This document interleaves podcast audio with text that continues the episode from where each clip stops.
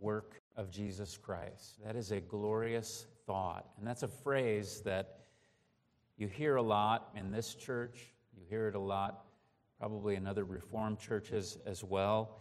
And that's really the message uh, through and through of this book of Hebrews and really of the whole New Testament. You know, we don't hear much focus on the finished work of Christ in most churches. The focus is on other things, the focus is on experience, or the focus is on good works, getting people maybe to make a one time decision for Christ and then moving on to bigger and better things, more relevant things, experiences, what we're to be about doing in this world in the course of our lives. The finished work of Christ doesn't factor in much in the emphasis of many, and I would say most churches. The emphasis is all on us, it's on man, it's on man's works, his ongoing works rather than the finished work, Christ. They'll say, Yes, we believe in the work of Christ, we believe He died for us. Then we need to get on to other things. We need to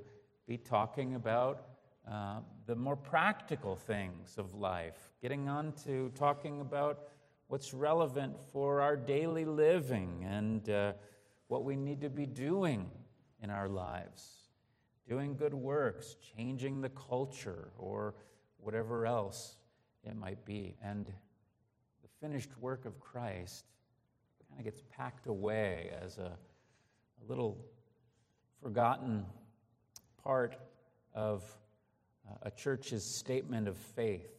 You can maybe find it on their website or in their documents. But the whole emphasis of preaching and teaching goes a different direction. It goes to the works of man. Man's works replace finished work of Christ in the life and ministry of most churches and in many believers, or professing believers in any. Well, there is no hope in that.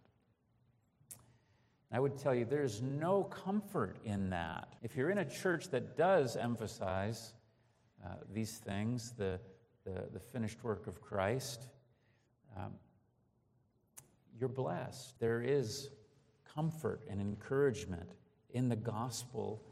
And when you leave a church like that and you go uh, to uh, many other churches, you're going to find it's like a desert. You're going to be pointed over and over again to yourself and what you need to be doing. And I'll tell you, that will not make you a happy person. That will not build up your faith That will not comfort and encourage your heart, that will not strengthen you for the long haul and make you actually want to press on in living the Christian life. If your focus is all on the Christian life, and you're trying to live it, you'll actually be sabotaging your Christian life. You have to focus on Christ and the life that He lived and the death that He died once and for all. Only then will you have that assurance, that comfort, that peace, that joy, and, and, a growing love for God that you need to actually press on in the Christian life. The writer of Hebrews saw something like that happening in his day, maybe a little parallel to what I've just described. And he warns his readers against this temptation that they were facing to fall away from their trust in the finished work of Christ. They were falling away, many of them, back to Judaism with its emphasis on doing and working and striving and performing. And here in chapter 10, the writer wants to deal a death blow to that temptation. And the way he does it is by emphasizing the once and for all sacrifice of Christ as God's final answer to man's great need. The law and the whole Old Covenant system was just a shadow pointing forward to Jesus Christ and the work that he would do and the better things that he would accomplish for his people. So, why, why would anyone want to go back to the old shadows that empty shell of a religion now that the reality, the fullness, The writer opens chapter 10 with a kind of a biblical history lesson. He says, The law has but a shadow of the good things to come instead of the true form of those realities. So that's a powerful image. That's how we should think about uh, the old covenant. It's just a shadow, it was just a, a foreshadowing of the far better realities that were to come in Christ when He would come. Shadows pass away, they don't last very long. And in this case, the reality has to replace the shadow. John Calvin has a very interesting way of uh, describing this. He says, The law and all its rites, and he's, he's referring to the whole Old Covenant system, uh, not just the, the commandments, but uh, the sacrifices, the, the tabernacle, uh, all of it. He says, All these things were just like an artist's rough sketch that he does before he moves forward to create the full color master paint. I don't know if any of you are artists, but that's the way uh, you create a painting. You do a rough uh, sketch or an underdrawing for that painting first to kind of sketch out uh, the, the basic outline of uh, what that painting is going to become. And then, and only then, do you go in, fill in uh, the, the shading, and then you add the color to uh, this so that it becomes the full blown painting. He says the old covenant was like that kind of a rough sketch. Christ is the full color masterpiece. And who would want to settle for that old rough sketch over the finished master in all its beauty? It's just an absurd thought. Why would you want to go back uh, and focus on uh, Da Vinci's little pencil thumbnail sketches? Now, they themselves might be beautiful, but why focus on the, the, the sketches, the, the studies, when you've got the finished, priceless masterpiece, the Mona Lisa, to enjoy? The shadows have to pass away. Kent Hughes offers another illustration, one even more absurd. When he began dating his future wife, she gave him a picture of her. Maybe some of you did the same. He kept that picture with him all the time. He loved the picture. It was a nice picture. Later, of course, they were married, and then he was delighted far more to have and to hold his new bride in the flesh. She was so much better than that black and white picture. That picture was fine as far as it went, but after he had the reality, the picture went into a drawer and he hardly ever thought of it again. But he writes Imagine if one day I appeared before my wife holding that old photograph and I said, My dear, I've missed your picture so much, and I'm going back to it. I really am attached to this silhouette and the shading and the matte finish. And then I passionately kiss the glass protecting the photograph. And I clutch it to my chest and exit, mumbling my devotion to that photograph. I love you, oh photograph of my wife. You're everything to me. That's so silly. Now, how would you ladies react if your husband did something like that? Probably take him to the doctor. think he needs to be examined. That's just absurd. No one would do something like this. But that's exactly what the early church was doing by turning away from Christ to go back to the old covenant. That old covenant system, going back to the shadow instead of the reality. And the writer is trying to help these people see the absurdity of that, the foolishness of it. The law and all that it entailed the tabernacle, the sacrifices, the priesthood, the whole system of the old covenant, all those things just foreshadowed the reality of Jesus Christ. And the whole system had serious imperfections, and the writer begins to point those out in verses 1 through 4 here. He says, The law has but a shadow of the good things to come instead of the true form of these realities.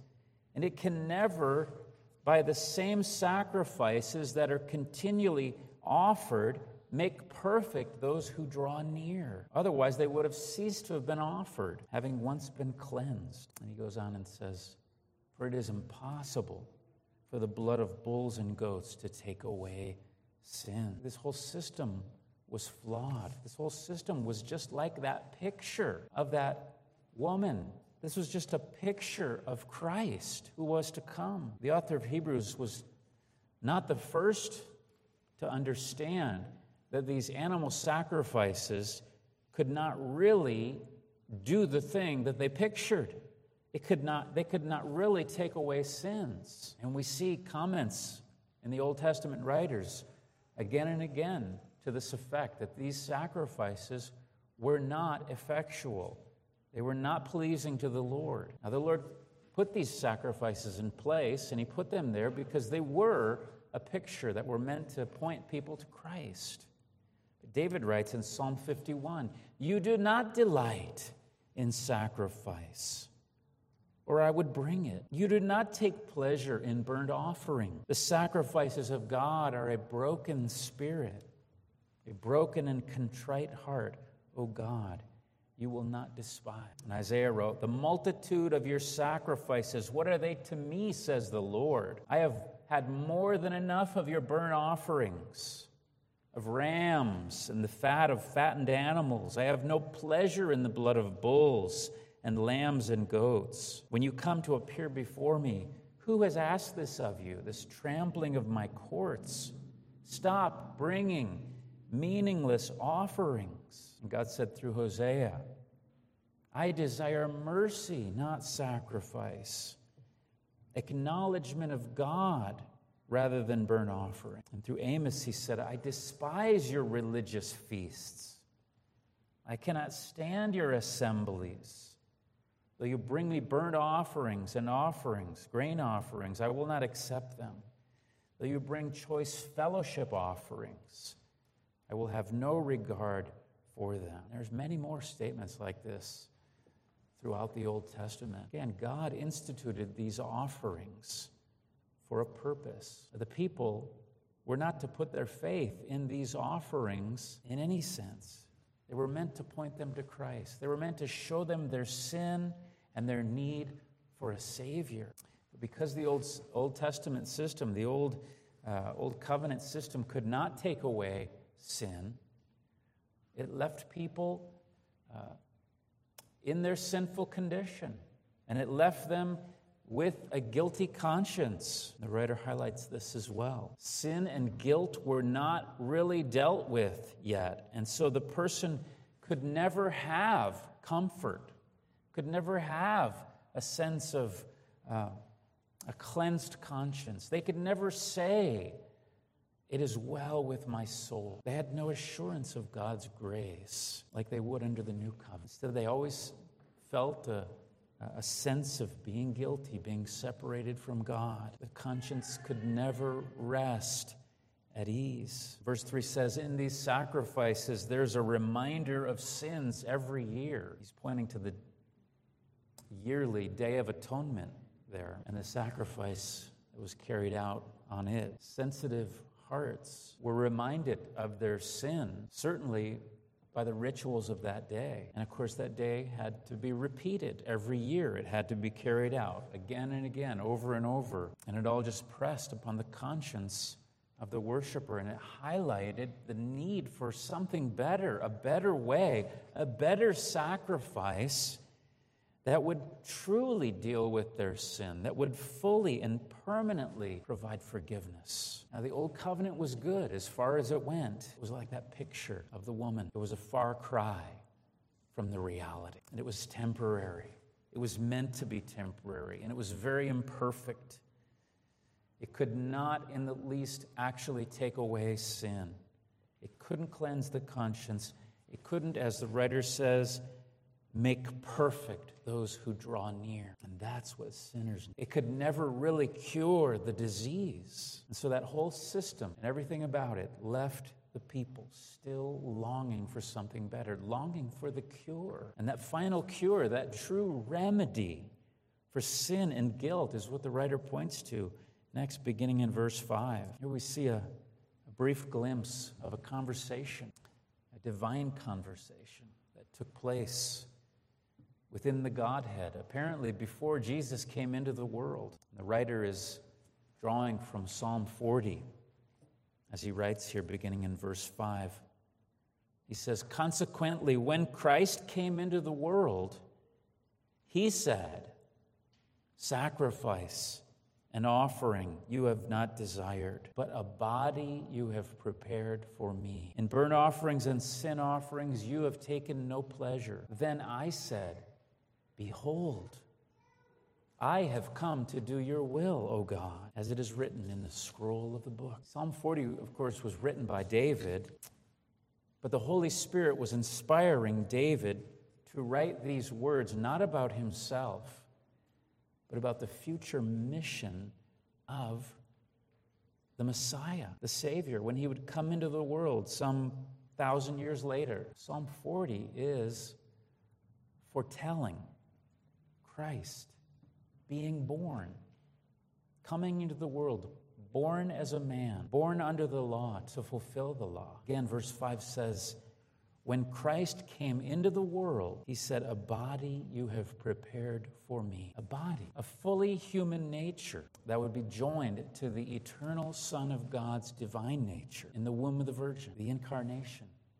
He was conceived by the Holy Spirit. And this person, this glorious person, the God man, Jesus Christ, came to obey God fully. He came to do exactly what we sinners needed to do, were commanded to do, but could never actually do to obey God fully. We just keep sinning because sinners is what we are by nature. We sin because we're sinners. And that's why those sacrifices were needed, and that's why they were uh, continually repeated as a reminder to man of his great need for forgiveness of sin and reconciliation to a holy God. And they were there as a reminder that those things, forgiveness, reconciliation, can only come through blood, only through a body, a life being sacrificed. And this was part of his obedience as well, Christ when he came into the world. And why was this necessary? The sacrifice of life in order for sin to be forgiven. Why was it necessary for Christ to come and provide this obedience and this sacrifice? Again, it was because of our disobedience. The emphasis here. That's what we're being reminded. We are the disobedient. Jesus Christ came into the world to be the obedient one, and he also came to be the sacrifice. God was not pleased with those endless sacrifices of the old covenant, he too was looking for another sacrifice. He desires obedience from his people. We need to be clear about that. And so he sends Christ into the world to do what we could not. He sent him to live a perfect, obedient, holy life that we fall so far short of. Jesus did God's will in that way by obeying all God's law. And he did that so that all his obedience, his human obedience, his perfect, perpetual obedience to God's law could be counted to us, could be reckoned to us, credited to our account. And then he also, after having spent his life in perfect obedience to the Father, he laid down his life as the one perfect, infinitely valuable sacrifice for sin, the only one that can truly take away sin, the one that all the others pointed to. Here's the real one. And the Father was well pleased with his, not only with his active obedience, obeying the law during his lifetime, but what theologians call his passive obedience, his sacrifice, his death on the cross. This was the wonderful obedience of Jesus Christ. Only his perfect obedience satisfied God the Father. And that's why we must trust in Him, in Him alone. He's the only one, the only obedient one, and the only sacrifice for sin that does the job to bring about our forgiveness. And when we do trust in Him, we're united to Him. And the Father counts His perfect obedience as ours, and He counts His sacrifice as paying for all our sins, past, present, and future. Then He also gives us new life. This is not just a, a positional righteousness that He gives to us. Uh, uh, taking away our guilt and then giving us a positional righteousness in His sight. He gives us new life as well. Those He justifies, He sanctifies. Those He uh, declares righteous, He also indwells with His Spirit. So we begin to n- live a new, changed life, we who trust Him, a life of new, growing obedience. Again, very imperfect obedience, but real obedience.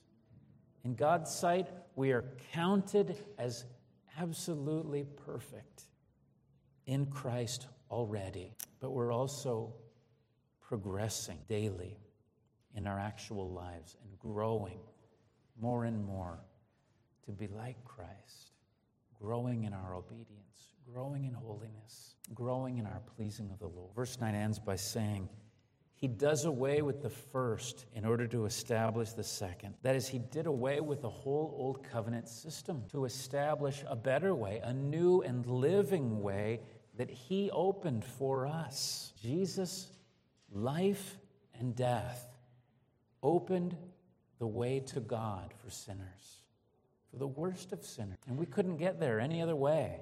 But this perfect Savior came and obeyed he pleased the Father. And now all who come to God through him, through faith in him, are fully accepted forever. We can enter heaven and have eternal life through him, through Jesus Christ, who is the way and the truth. And verse 10 concludes this section. The writer says, We have been sanctified through the offering of the body of Jesus Christ once for all. For this verse is telling us that we are now set apart.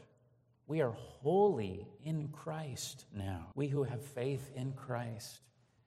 We're set apart from sin. We are made holy to God because Jesus offered up his life for us once and for all. We're no longer in the same position as the rest of the fallen world in God's sight. We are set apart, we're cleansed, we are marked out as the Lord's people, all because of Jesus. All because of his finished work. Not because of our obedience, but because of his perfect, oh, precious life laid down for our sin. So, how should we actually live then?